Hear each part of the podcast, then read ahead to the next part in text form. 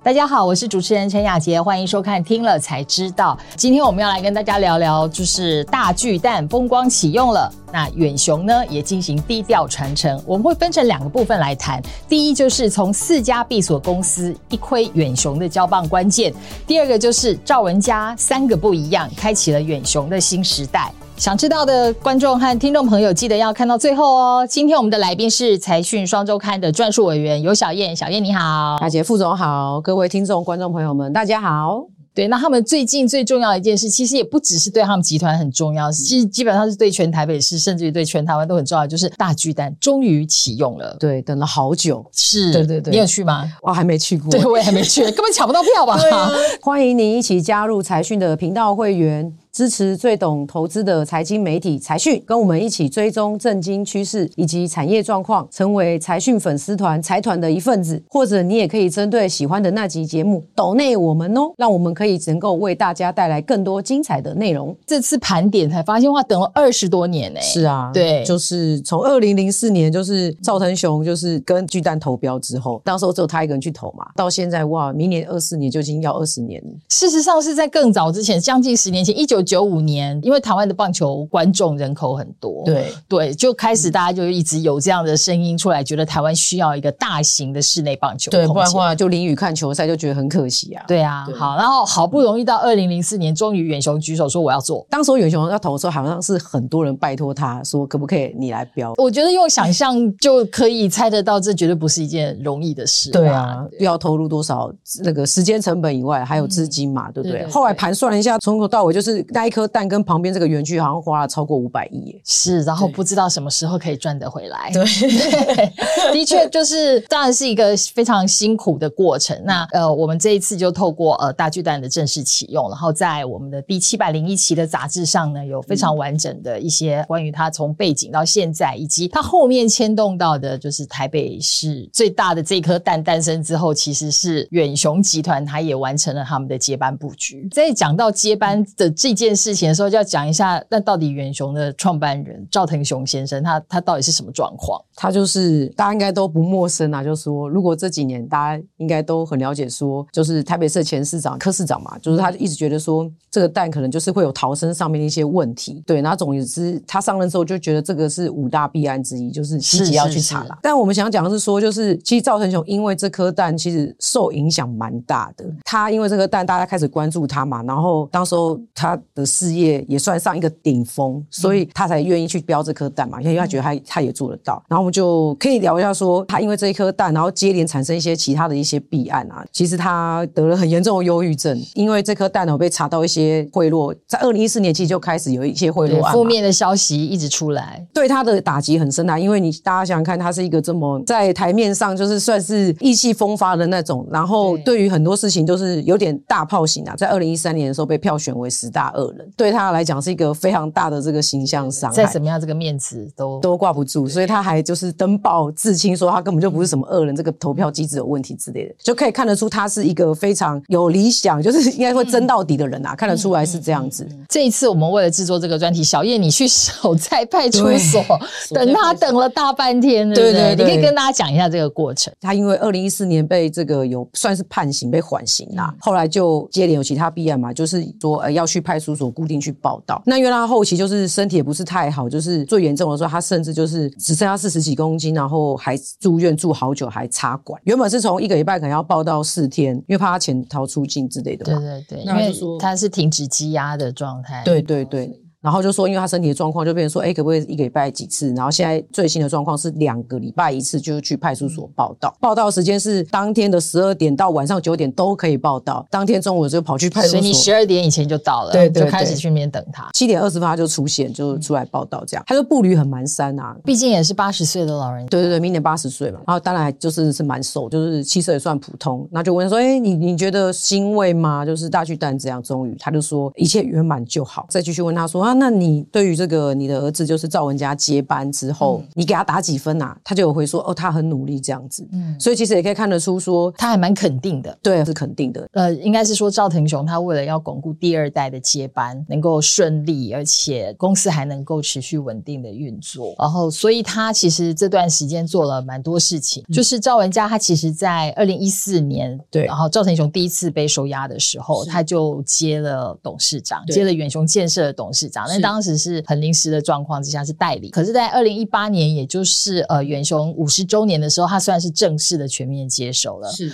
对，然后从那之后开始，他们就透过四家他们的投资公司，然后来进行对集团的持股。就是其实远雄他们总共有四家控股公司，然后来控下面的这个挂牌公司啊。不过我们是查到有公开资讯来讲，其他的没有挂牌就查不到了。就是远雄建设、远雄的本体，那再就是远雄人寿，再是远雄悦来，那再就是远雄港，主要是有这四家这个上市贵公司。在这个上市公司的上一层的控股公司是信宇投资、远雄国际、远东建设、远见投资，就是用这些控股公司去控下面这四家这个上市贵公司。在这个控股公司的再上一层再去查，就查到说，哎，其实这背后全部都是赵家人啊。然后他们在这当中做了一件很重要的事情，就是把这四家控股公司给转为闭锁公司。什么叫做闭锁公司？跟一般的公司有什么差别？是闭锁公司呢？这个名词比较出来之后，其实是大力光。大力光他们就是林家，就是由那个创办人林耀英，他教小孩都把一些股权，总之就是交出来放在某一个公司里面，然后那个公司变成闭锁公司。那其实这个闭锁公司，它的股东人数不可以超过五十个人，然后它的公司章程上面就是有明定对这个股份转让的这个限制，就是股份也不能公开自由的买卖。你要买卖，你也必须要透过这个股东的讨论才能决定嘛。就是像这样子比较关键的这些特点，就造成说这个公司呢，就是其实股份都会锁在某一些人的手中，就不可能会有市场派什么要来抢经营权这样的事情。因为股权要怎么样的变动，都是由这几个公司股东才能决定。然后公司股东的人数又有限制，所以一定都是只有少数大股东才能够决定这些股权是怎么分配。所以他们持股又高，然后又把这些股权又锁在闭锁公司里面，所以其实可以就是确保说小孩不会分家了。所以现在他们就是透过就是说股权基本上就是巩固在赵家持有的这个投资公司里头，然后第二代呢，他们就也不会有分家的情况了。对，就没有没有所谓分家的情况，因为反正股权全部都是在公司里面，而且那个股权也都不会外流。第二个部分是他们集团的总部呢，也做了一些调整。就是在二一年的时候，他们就是原本在跟远雄人寿有租三个楼层建设的部分啦，后来就把它搬回这个基隆路一段上面，其实也在对面啦，就是把建设搬回来，人寿就还回去，然后人寿自己可能在对外面招租或什么的。总而言之，就是把这个人寿跟建设就划分的更清楚啊，就不要搭混在一起。是，那这件事情其实也代表说他们就是分工更明确，对，分工更明确，就是建设是建设，然后人寿是人寿，建设部分其实就是由这个赵文佳负责嘛，就是长。长子人寿部分就是赵信清负责，赵信清是次子，就是不会分家，那但是有分工。然后另外他们还有个女儿，对，还有个姐姐，对，姐姐负责这个关于远雄所有的油气事业啊，譬如说我们知道饭店啊，或者是海洋公园啊，就是关于这些油气事业，就是由姐姐来掌管。透过这样来完成第二代是分工但是不分家的模式。我们接下来就要再讲一下这个远雄集团的新共主，最终你把股权给归纳到那个四家闭锁公司的话。他都是这四家公司的董事长，就表示赵文佳就是大权在握了。对，因为其实赵腾雄他原本六十五岁就要接班，但是因为就他儿子就是赵文佳，就是长子，就是在去大陆打拼的时候嘛，因为跟大家应酬喝酒啊，就是不慎喝到假酒，得了肝癌。当时的话，因为喝到肝癌之后，然后赵腾雄就很心疼嘛，就觉得说哇，小孩为了拼事业变成这样，那就说那我愿意再为你拼二十年，就说慢慢等他身体康复。对对对，然后来集团慢慢接班这样。后来谁知道就是发生这些事情之后。他也不得不就是赶快上来接班了。赵文佳接班之后，远雄的一些改变，看到了他和过去赵腾雄时代的远雄有三个不一样。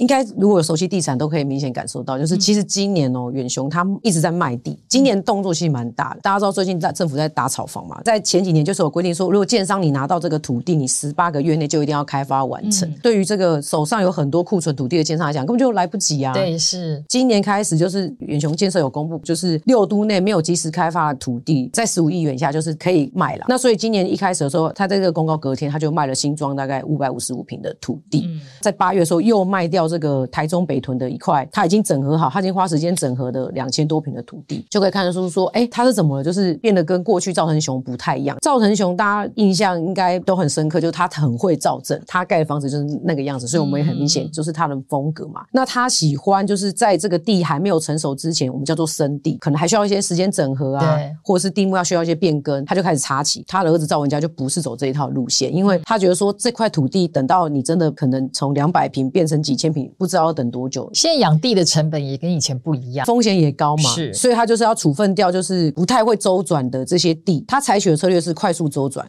因为赵成雄他喜欢把地放到完整整好之后变熟地之后，那个获利是非常大的，一块地的毛利可能有四五成以上。但是你要承受时间风险其实是很大，而且很多政策你是没办法控制的嘛。那所以赵文家就不走这一块，所以他才卖了地。据了解，他在台中卖了两千多平这么精华土地，大家也知道台中最近房地产涨分非常多嘛，大家都抢着进去插旗，他居然还把它卖掉，所以大家都跌破眼镜。其实是因为那块地就是后来走了都更程序之后，哇，被这个评审委员一直说，哎，你要加什么或你要减什么，然后又砍你容积，就是他觉得那个开发的难度太高了。对，而且他时间抓不准，因为赵赵文佳的个性是他喜欢在这个时间点内控制几年要开发什么，几年开发按部就班，计划型的人，他超过了我能控制掌控的，我干脆就把它切掉。所以就是他的人格，他的特性，然后造就他的一些政策也不太一样，一些做法都不同。就是就像刚才你讲，就是说赵腾雄他感觉就是比较霸气，然后像他之前感觉自己被欺负了、被误会了，他就一定要出来说明清楚。对对。但是赵文佳到现在，我们真的都从来没有见过他公开讲过几次。没错，他他上任那时候就一四年开始临时接了这个董事长嘛，后来所有媒体到现在至今都一直在问说他可不可以接受专访，可不可以出来讲话或什么的，他就是一律都婉拒。他就说他其实很内向啊，都是天生的个性。他就说，因为他小时候就是功课也不是特别突出，他就是故意控制功课也不要太突出，然后也不讲话，大家就不会注意到他。大学的时候，因为他读的是建筑设计嘛，必须要常上台去简报说自己的设计理念是什么啊，所以才慢慢开始说，哎，训练一些讲话。到现在就是变他要跟员工讲话，我看他就是已经可以侃侃而谈了。我觉得他印象很深刻，就是说他在一个员工对谈里面，他有讲到说，我们要传承的是价值，价值不是制度这样。他的意思就是说，常常思考说，我能为公司创造什么价值，然后不是因为这个制度规定这样你要这样做，而是说我们应该要怎么样可以去改变这些制度，然后让这件事可以更好的完成。然后，而且他也就是说更授权，然后而且也对于主管的教育，我觉得跟过去赵腾雄时代也不一样。而且他也很容忍同事可以犯错，你可以犯错，但是你要从这个犯错中你要去学到一些事情。而且他还鼓励员工就是不要有上下阶层，就说你任何觉得可以对公司更好，你都勇敢去跟你主管挑战，或者是有一些辩论。他讲了一个策略，我觉得印象最深刻。现在的年轻人已经跟过去不一样，他要求主管说一定要协助年轻人把事情做好，因为他说现在年轻人都习惯机会是父母给的，是其他人给的。对，那我们主管就一定要做到，就是协助他们，然后而且要手把手教他们哦。他说，甚至现在年轻人是你要把东西放在他的面前，然后告诉他怎么做，他才会做下去。所以他的意思就是说，要叫所有的主管全部都要换脑袋，不要再用自己以前那一套来教新的人。我觉得他这个这一点，我觉得真的是蛮接地气的。对，因为过去的主管很可能都是真的要靠自己去摸索啊。讲了一句话，我觉得挺有趣。他说：“即使我是太子，对他自己当年进公司后，即使有太子的身份，然后老主管也是跟他讲说自己去学，而且口气也没有很好。所以他说，当年他是太子都被这样对待，何况不是太子的人，一定就更惨。所以现在变成主管都是很厉害的人。现在人才真的是太稀缺，然后又不好找，对，然后还要留才，对对对。所以他说，这是未来主管要面对的课题。是了解。好，所以小燕，请你帮我们总结一下，到底现在的远雄有怎么样的三个不一样？就是精准化，就是他会精准的这个买地，然后熟地，然后再做开发。再就是效益化，他过去就可能在追求最大的毛利，大家现在就特别在乎这个股东权益报酬率，就是如何周转快为股东创造最大效益。再就年轻化，他其实呃蛮喜欢就是任用一些年轻人，还有他的建筑风格跟过去呃这个赵成雄时代也不太一样。对，所以从不管是产品或者是公司的管理，其实他都朝着年轻化的方向在努力。那我们就谢谢小燕今天的分享。接下来我们要回复财团在听了才知道第一百六十七集，七日亚洲金融中心京城遗址，港股被台股超越，东方明珠的眼泪，香港到底怎么了？这一集的留言，第一位是 Traxpro，他说真的是要听了才知道，原来港股恒生指数只有涵跨不到十分之一的上市公司，只有表现好的公司才会被纳入，表现差的会被剔除，真的是精英股市。没错，因为那个不同的股市的指数的编制标准是不一样的，所以港股和台股最大的差别就在于台股就是广纳百川，大家都是你只要挂牌都是我们的一份子。对，那可是港股不一样，港股真的是只找前面几名的，嗯才能够编入指数当中。有一个我们的读者叫做 K 五，他说：“说实话，港人绝不会介意被台股超越，只是担心不够现金移民走人。”我们在采访的时候，也是一些香港的朋友，或者是说在香港的法人啊，他们也是说被台股超越这件事情不在他们的话题范围内。虽然他们也都有意识到这件事，但是因为港股已经现在被太多亚洲股市超越了，所以也不差一个台股啦。嗯，心里想的都是怎么样可以赶快移民。第三位 Alex Jane 这位朋友，他是用英文的留言，我们非常的开心，就是感觉现在有更多海外的观众在关注我们的频道。他说：“Whatever happened in Hong Kong。” Taught us a lesson. Do not trust Chinese Communist Party, but the history just keeps repeating itself in China. 意思就是说，香港发生的事情呢，基本上有让我们学到一些功课，就是要告诉我们不要相信中国共产党。历史总是不断的在重演，人类好像不太容易从历史当中学到教训。对，好，这是他的感触。那对我们也有感觉到了。那当然就是说，在共产党统治下的中港到底会有什么变化，我们还是会持续的关注。那感谢大家收听今天的节目，也谢谢。谢小燕的分享，谢谢雅杰副总。嗯，是如果你喜欢财讯的内容，并且愿意支持我们，欢迎加入财讯的频道会员，成为财团的一份子。听了才知道，我们下次见，拜拜，拜拜。